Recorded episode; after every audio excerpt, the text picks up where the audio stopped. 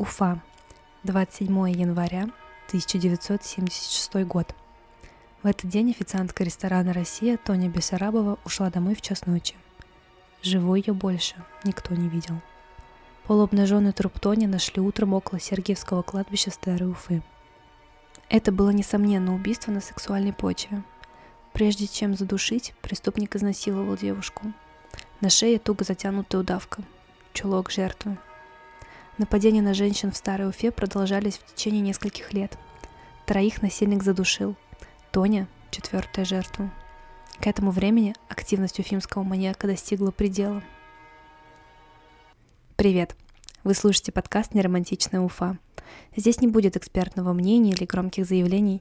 Я просто расскажу вам истории прошлых лет, которые происходили в Уфе и за ее пределами.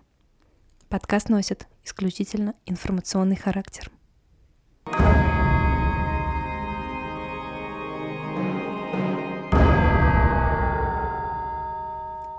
Которой ночью лейтенант милиции Виктория Ткачева гуляла вдоль Сергиевского кладбища, излюбленного места маньяка-насильника. В красном пальто и белой вязаной шапочке она выглядела привлекательно.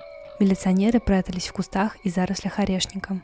Тишина морозной ночи сопровождала молодую женщину, будто призрак. Мужчина появился неожиданно. Виктория нервно хихикнула. Милиционеры поспешили и раньше времени выскочили из засады. Неизвестный заметил опасность и свернул в сторону. Молодого мужчину остановили и доставили в отделение милиции. Задержанный, Рустем Валеев, без особых признаков волнения сказал, что долго был в гараже. Ремонтировал машину, поэтому за полночь возвращался домой. Алиби проверили. На автобазе вечером его никто не видел. Сомнения сменились подозрением. Ничем не приметного Валеева задержали на 3 суток и стали допрашивать. Но без обычного в таких случаях мордобоя. Потому что Рустем Валеев был вполне приличным гражданином. Работал шофером, любящий отец 2 детей. Живет в семье в частном доме на углу улиц Кувыкина и Софьи Перовской. Однако, что-то говорила начальнику Кировского отдела милиции Михаилу Барыкину, тут не все чисто.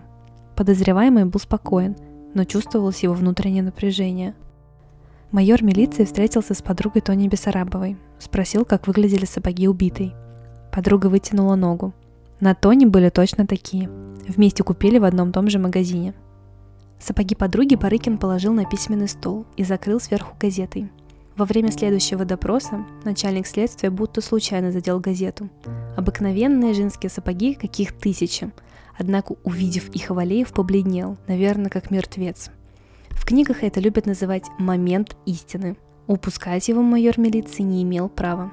Дед Михаила Барыкина служил военврачом у самого Чапаева, и тут внук действовал типично чапаевском стиле. Передернув затвор Макарова, майор милиции приставил пистолет к голове Валеева. Или все расскажешь, или дырка в голове.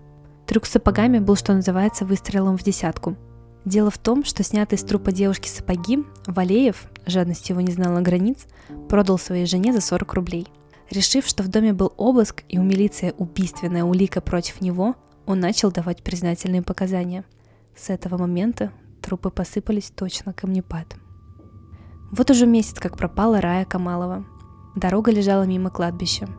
Маньяк Валеев не может отвести глаз от фотографии Камаловой и, словно волк, воющий на полную луну, признается в очередном своем злодеянии. Морозный зимний полдень. Снежную могилу милиционеры молча разгребали руками. Загадка перестала быть загадкой. Полуголое тело женщины скручено предсмертной судорогой. На шее зловещий знак насильника-убийцы, туго затянутый шарф жертвы. Прокурор следственной бригады Виктор умеет говорить искренне, и ему удается убедить убийцу, что только чистосердечное раскаяние может спасти его от высшей меры – расстрела. Признания в изнасилованиях и убийствах продолжались. Уже год Алёны Смирновой нет в живых. Бедняжка упала и замерзла на морозе. Девушку похоронили. После признания Валеева произвели эксгумацию трупа. Вскрытие показало, что Смирнова была изнасилована, а потом переломы хрящей гортани, задушена. Любой дурак увидел бы ссадины и синяки на шее девушки, но только не милиция. В Советском Союзе для улучшения статистики укрытие преступлений было повседневной практикой. Видавшие виды милиционеры приходили смотреть на серийного убийцу, как на некое чудовище. «Рустем, тебя совсем совесть не мучила?» — спрашивали они. Валеев спокойно пожимал плечами. «Я приходил домой и сразу садился кушать. даже руки не мыл. Следующую жертву Валеев завез на своем самосвале ЗИЛ-585 за город и изнасиловал на берегу Белой. Девушка вырвалась и забежала в реку. Это убийство выглядело особенно зловеще. Валеев погнался следом и, зайдя по поясу в воду, забил несчастную стальной монтировкой. Вода окрасилась в красный цвет, и труп, словно уже были похороны, медленно поплыл по реке. У маньяка была отличная память, он ничего не забывал. Очередную жертву Валеев, угрожая ножом, завел в баню за огородами и насиловал до утра. Откусил часть уха. Толстую с обширной грудью бабу оставалось задушить, но она ударила его железной кочергой и убежала. Возбудили уголовное дело, затем приостановили за розыском преступника. Сомневаться, что это дело рук Валеева, не приходилось. Он с точностью до мелочей описал жертву, ее нижнее белье и баню. Вплоть до ковшика с деревянной ручкой, из которой, чтобы прийти в себя, он пил воду. Все совпадало с материалами уголовного дела, как и отпечатки пальцев насильника на дверных ручках. И этих эпизодов у маньяка перевалило за 20. Все свои злодеяния Валеев совершал пьяным. И хотя крутил баранку, почти каждый вечер выпивал бутылку. Смелый от водки секс-маньяк выходил на ночную охоту. В 2 случаях Валеева задержала милиция. В первом моменте он убедил следствие, что потерпевшая вступила с ним в половую связь добровольно.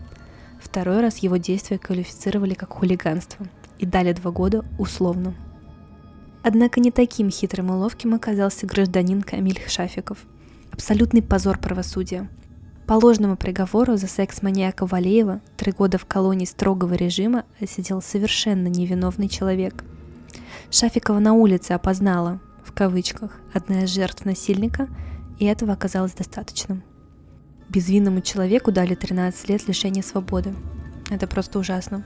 И будьте уверены, свой срок Шафиков отрубил бы от звонка до звонка, если бы не начальник следственной бригады.